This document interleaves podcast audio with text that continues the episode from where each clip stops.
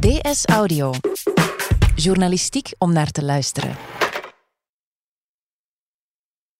Bart, we zullen je bulderende lach moeten missen. Je meeslepend enthousiasme. Beste kameraad, jij die een van onze steunpilaren was. Je hebt gekozen voor de finale shutdown. We hebben jouw strijd van op afstand meegemaakt en onmachtig moeten toekijken. En hoewel jij ons zoveel aanreikte, heb je zelf de goede patch niet kunnen vinden. Bart, het gaat je goed.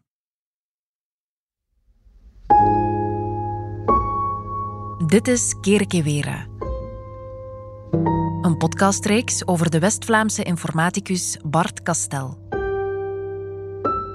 21 jaar geleden stapte Bart uit het leven. Zijn zoon Brecht was toen acht.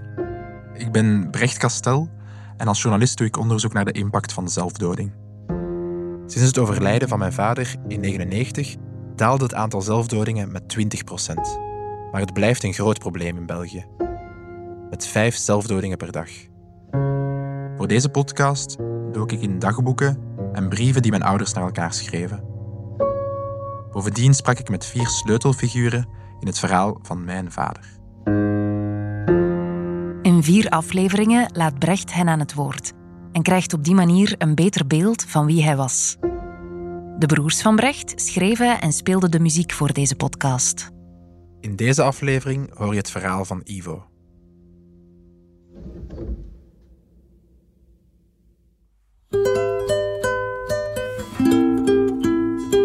Mijn naam is Ivo. Ik woon in Zaventem.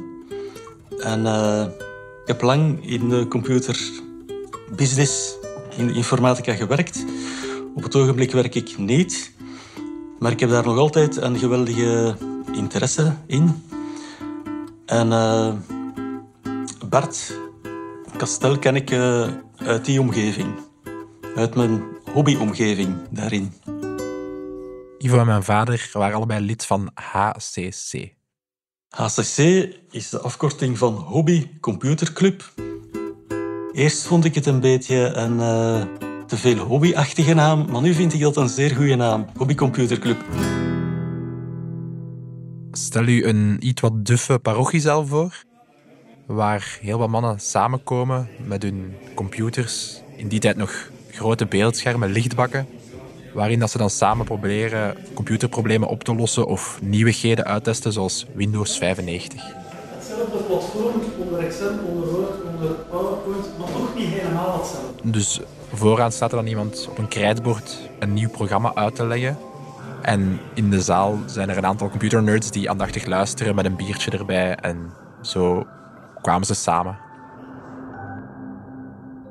Nu is er eigenlijk uh, minder interesse misschien voor uh, dat soort van uh, verenigingen, minder nood daaraan. maar toen, ja, met, bij gebrek aan het internet, ja, de evolutie die toch nog een hele lange weg te gaan had. Dus iedereen die daarmee bezig was, voelde zich veel meer pionier en bezig met iets wat dat, ja, waar niet iedereen mee bezig was. Dus ook uh, zo Windows 95 toen het uitkwam. De eerste keer dat ik het zag, het was in een van de bijeenkomsten dat iemand uh, een vroege versie uh, kon meebrengen. Wij kwamen bijeen in zaal De Kring in de Jozef Pierrestraat in Kesselo. En daar moet ik hem het eerst een keer gezien hebben. Vrijdagavond. Het HCC was wel plezant. Het was een relief zelf te kunnen luisteren naar redelijk interessante dingen. Dan hoofdpijn s'avonds. Ik haat hoofdpijn. Ik heb ook nog terug internet kunnen opstarten. Bart Kastel, als uh, een man die voor u verschijnt, dat was een uh, stevige, grote, imposante persoonlijkheid met uh, een stevige stem ook. Dus een man die uh, veel energie in zich had. En uh, die allerlei dingen uh, zou doen en die met veel energie tegen eh, wat dan ook eh, aan zou gaan. En zo kon hij dat ook eh, in de club bij ons, als hij iets eh, zou gaan voorstellen. Dus zo zag ik hem als eh, een zeer energieke persoon, die misschien wel natuurlijk hoogtes en laagtes had, maar die laagtes die waren voor mij eigenlijk onbekend. Dus ik zag alleen zijn eh, sterke kant. Ik denk eh, dat hij gezegd heeft, als ik zo terugdenk, dat hij wel in, in psychiatrische behandeling was. En dat een van de dingen dat ze hem zeiden, dat dat goed was, dat hij bij een vereniging zou gaan. En dat eh, die computerclub, dat dat daar een, een interessante ding zou zijn om eh, zich bij aan te sluiten en om daar naartoe te komen. Ik denk dat het zo gekomen is dat hij, dat hij erbij is gekomen. Mijn vader was eigenlijk de beste versie van zichzelf op de computerclub. Hij liet daar zijn beste kant zien, terwijl hij het misschien zelf heel moeilijk had, maar daar sprak hij dan niet over. Ik denk dat het was toen dat we op een eh, beurs waren in Antwerpen. Er was de jaarlijkse HCC-beurs in het bouwcentrum in Antwerpen. Wij gingen daar dan staan met onze afdeling uit Leuven. En op een van die dagen heeft hij mij, denk ik, zo gezegd: ah, eigenlijk ben ik de psychiatrische patiënt en ik ben in behandeling daar en zo. En voor mij, mijn reactie daarop is, wat, wat kan mij dat schelen? Eh Boom, je bent hier eh, lid van de club hier en... eh, voilà. Maar toen wist ik dan dat hij in behandeling was en zo.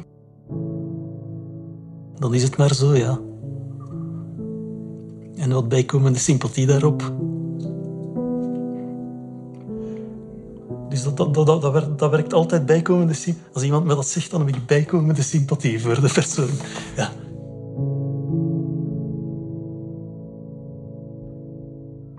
Ik denk dat de computerclub en de computer voor hem zijn leven waren.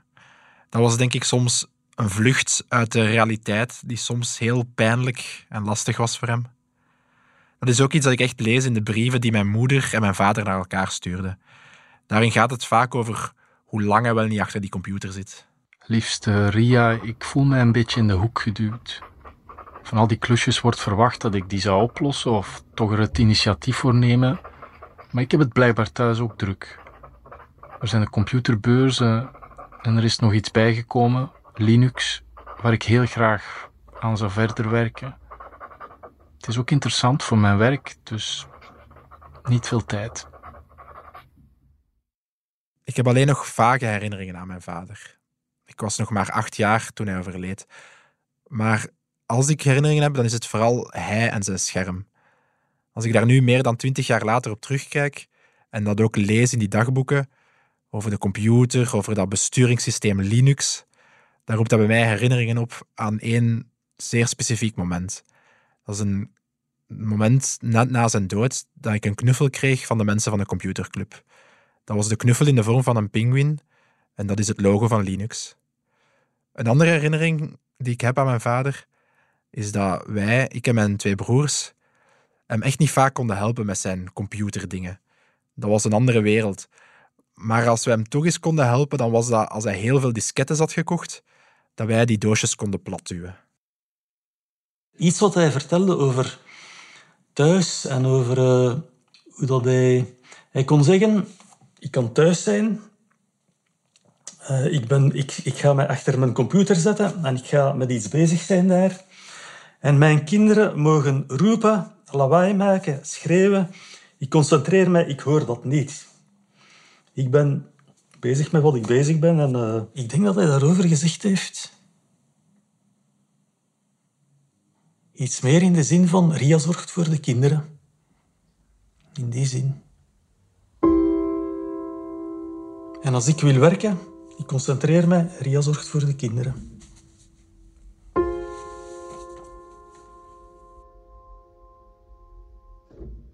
Dat moet een beetje het beeld geweest zijn dat ze in de computerclub hadden van mijn moeder. Ik denk niet dat hij verder veel over hun relatie heeft verteld. Toen hij nog op zoek was naar iemand om eh, zijn partner te zijn in het leven, eh, ja, hij zag eh, meisjes, jonge vrouwen en zo. En op een dag had hij Ria gezien, had hij Ria leren kennen. En hij heeft daarover gezegd, dat is ze, dat was ze. Ria, dat moest zijn vrouw worden. En zo is het geworden dan. En hij heeft mij achteraf nooit uh, iets gezegd van... Het ging niet met Ria of zo. Dat heeft hij mij eigenlijk uh, nooit... Zoiets heeft hij mij nooit verteld. Maar er waren wel problemen. Voornamelijk psychisch en daardoor ook in ons gezin. Ik herinner mij dat mijn vader op een zeker moment nooit meer thuis was. En later heb ik dan vernomen dat na een opname in de psychiatrie hij daar buiten kwam en de psychiater tegen hem zei: Het zou beter zijn als jij alleen gaat wonen. Mijn vader heeft advies opgevolgd en heeft dat ook aan Ivo verteld. Dat moet meer een stap zijn om jullie te beschermen.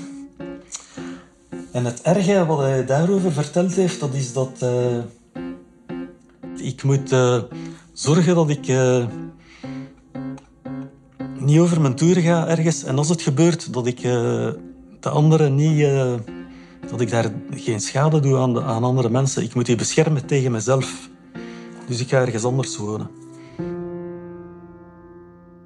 Ik vond dat zeker niet ideaal hoe dat, dat was. Hè. Dus die twee werelden waren daar. Zijn, zijn gezin waar dat hij voorlopig buiten was.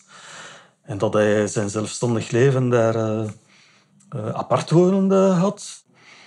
Dat was een situatie die misschien zo niet kon blijven duren, maar die op het ogenblik zo was. Hij is dan verhuisd naar Schaarbeek, maar is niet in een loft gaan wonen of in een appartement. Het was eerder een soort van kelder. Ik vond dat dat eigenlijk... Ja, dat dat niet zo fantastisch was in zo'n kelder. Daar was misschien wel uh, een uh, wat lichtinval langs uh, een straatvenstertje. Zo. Maar toch altijd meer donker, hè, dat er toch licht nodig is in, in de dag.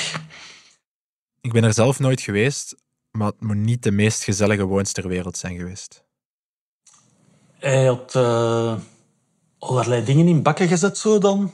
Dat als hij, moest, als hij zou verhuizen, dat hij gemakkelijk dat, zou kunnen, dat dat klaar was eigenlijk om uh, op te nemen en uh, te verhuizen naar een andere plaats. En uh, hij moest altijd in zulke situatie kunnen zijn dat hij weg kon. Ik moet altijd weg kunnen. Dat was zo'n uitspraak. Ik moet altijd weg kunnen. Als ik ergens ben, ik moet weg kunnen. Later is hij verhuisd naar een andere plek in Schaarbeek en daar is hij dan uit het leven gestapt. In dat huis woonden nog mensen en tegen hen had hij gezegd dat hij een tijdje op de boerderij van vrienden ging werken.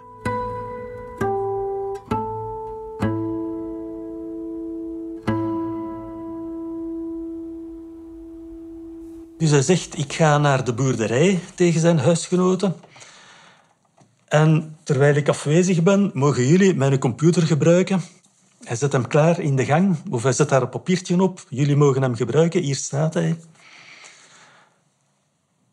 En uh, hij is dus zogenaamd naar de boerderij. In eerste instantie maakt Ivo zich daarover geen zorgen. En zijn huisgenoten nemen dat aan. In die periode verneemt Ivo weinig van Bart. Natuurlijk, als dat uh, zo wat blijft duren, je belt hem op, je kunt hem niet bereiken. Het was duidelijk, hier is iets niet in orde. Het zal toch niet zijn, zeker? Ik moet gaan kijken. Dus die vrijdagavond in juni, ik uh, rijd naar uh, Schaarbeek om te kijken waar Bart is. En ik spreek daar zeker met die mensen en die zeggen mij zoiets er is hier iets niet in orde. Hij heeft iets laten liggen, zeker. Want dat begint hier slecht te ruiken in uh, dit gebouw. Daar is zeker een stuk vlees blijven liggen. Dus dan moet ik naar de boerderij bellen. Die zeggen mij, uh, Bart is niet uh, op de boerderij. En ja, dan moet ik naar de politie gaan in Schaarbeek om te vragen om de deur open te doen van de locatie waar hij woont. En dan zijn we al daar in het verhaal. Dus de politie komt uh, in de rivière. Die ruiken ook wat uh, de huisgenoten me verteld hebben. Die zeggen, c'est un cadavre. En ze zullen open doen. Ze laten, we gaan u laten kijken, zeggen we. Ze zeggen mij, kijk, uh, is dit de persoon waarover je ons gesproken hebt?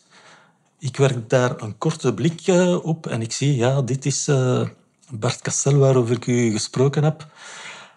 En dan laat ik uh, de mensen van de politie verder hun uh, vaststellingen doen. En ja. Daar wordt het even stil.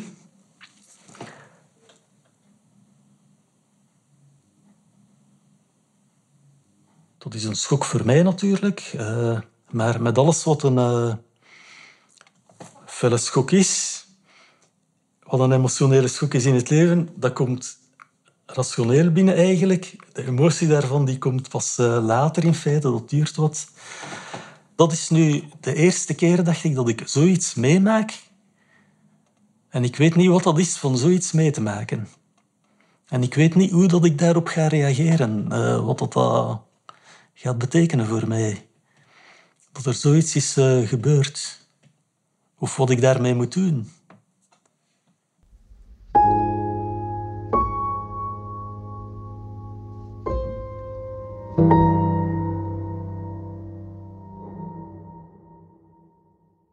Dus wat er uh, dan geweest is, de eerstvolgende bijeenkomst in de kring, met al die mensen daar.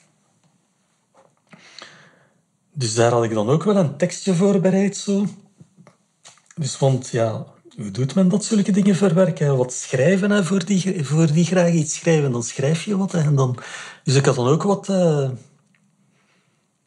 opgeschreven en dan uh, dat daar voorgelezen in die volgende bijeenkomst ja, met de kameraden hebben we daar toch wat uh, over gesproken als verwerking daarvan. Zelf heb ik nog maar een paar vage beelden van die dag. Ik herinner me precies nog dat we de kerk binnenkwamen en dat ik plots al mijn klasgenootjes zag zitten aan de rechterkant. Um, ik had die precies al lang niet meer gezien, maar ik vond dat straf dat die daar allemaal waren. En ik mocht daar niet bij gaan zitten. Ik moest vooraan zitten bij mijn moeder en mijn broers.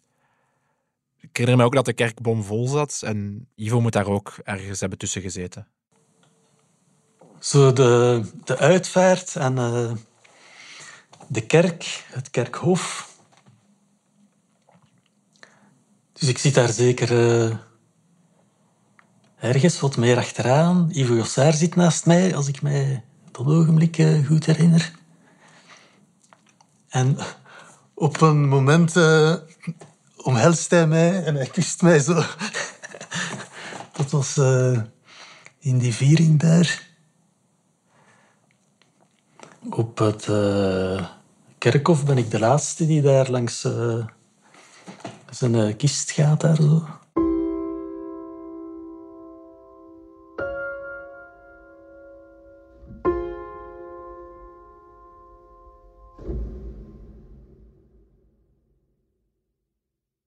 Bart, dat was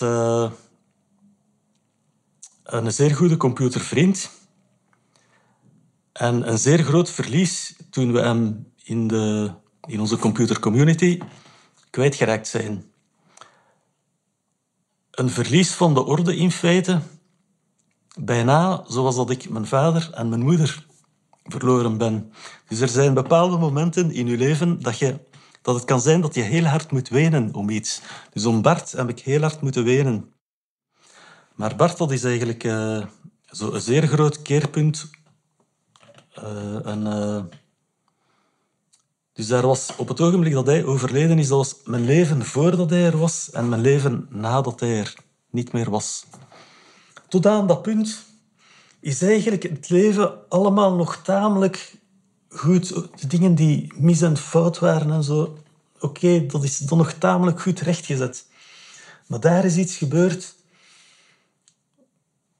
dat niet rechtgezet kan worden. En dat dat niet mogen gebeuren.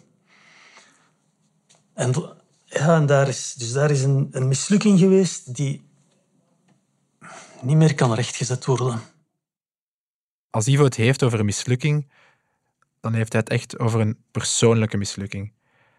Dat gaat dan over kleine, praktische zaken die volgens hem het verschil hadden kunnen maken tussen leven en dood.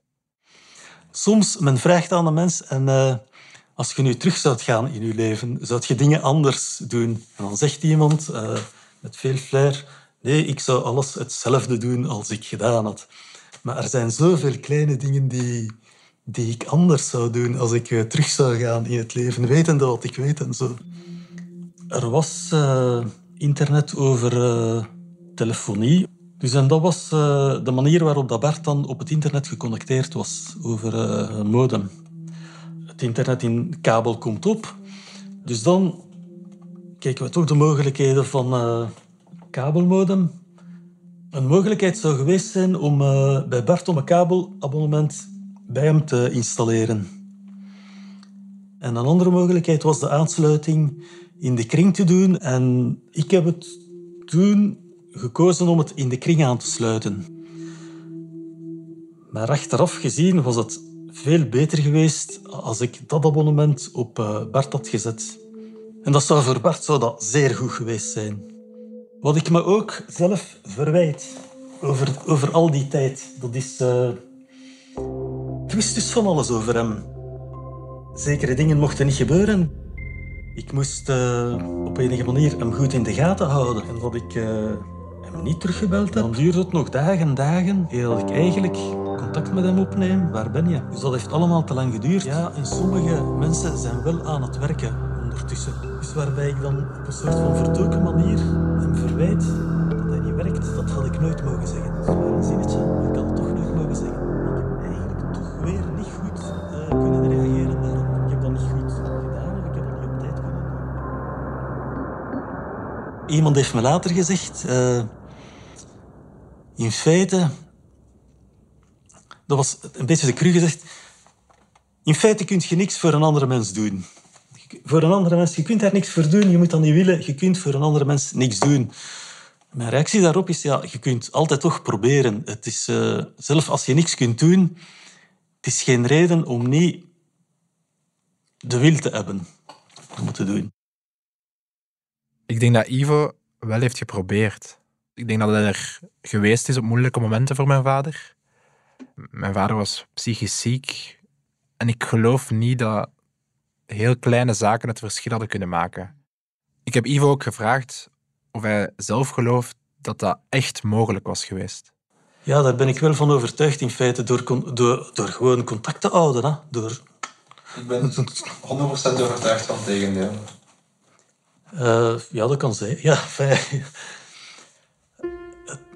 het kan altijd zijn dat er een ander moment zou geweest zijn, maar enfin, ja, mag, ja. Met, alleen met alles wat ik weet over mijn vader en, en hoe ziek hij was en, en hoe moeilijk het was en, en de, de, de dagboekfragmenten van die ik van hem gelezen heb, denk ik dat het, ja, dat het, als het dan niet was gebeurd, was het misschien later gebeurd. En in elk geval, zelfs als het niet was gebeurd, dat, dat niet één iemand of één telefoontje of één... Nee, ja of één internetverbinding het kunnen voorkomen hebben, denk ik. Ja, ja. Misschien niet één, maar vijf dan.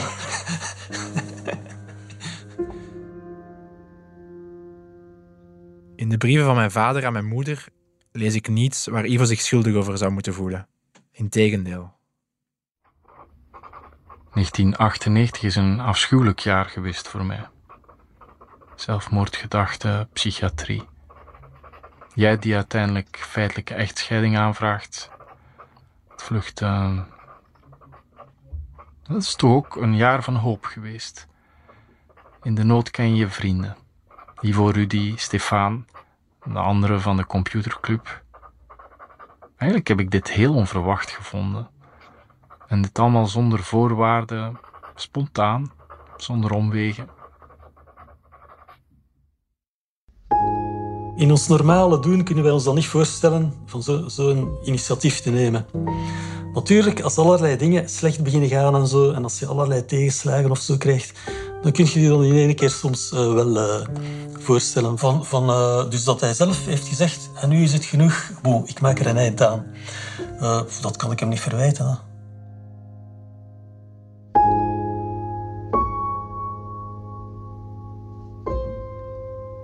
Dit was Kerekewere met het verhaal van Ivo.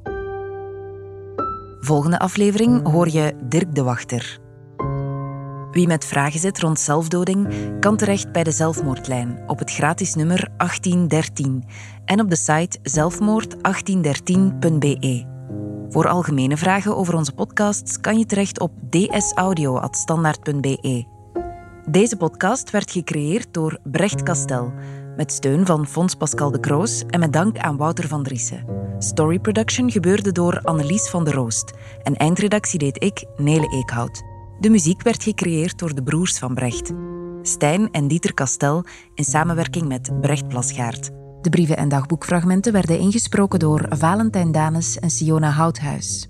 Opnames gebeurden door Miguel de Oliveira e Silva, Findille, Joris van Damme en Brecht Plasgaard. Audioproductie gebeurde door Brecht Plasgaard. Alle credits vind je via www.standaard.be-ds audio.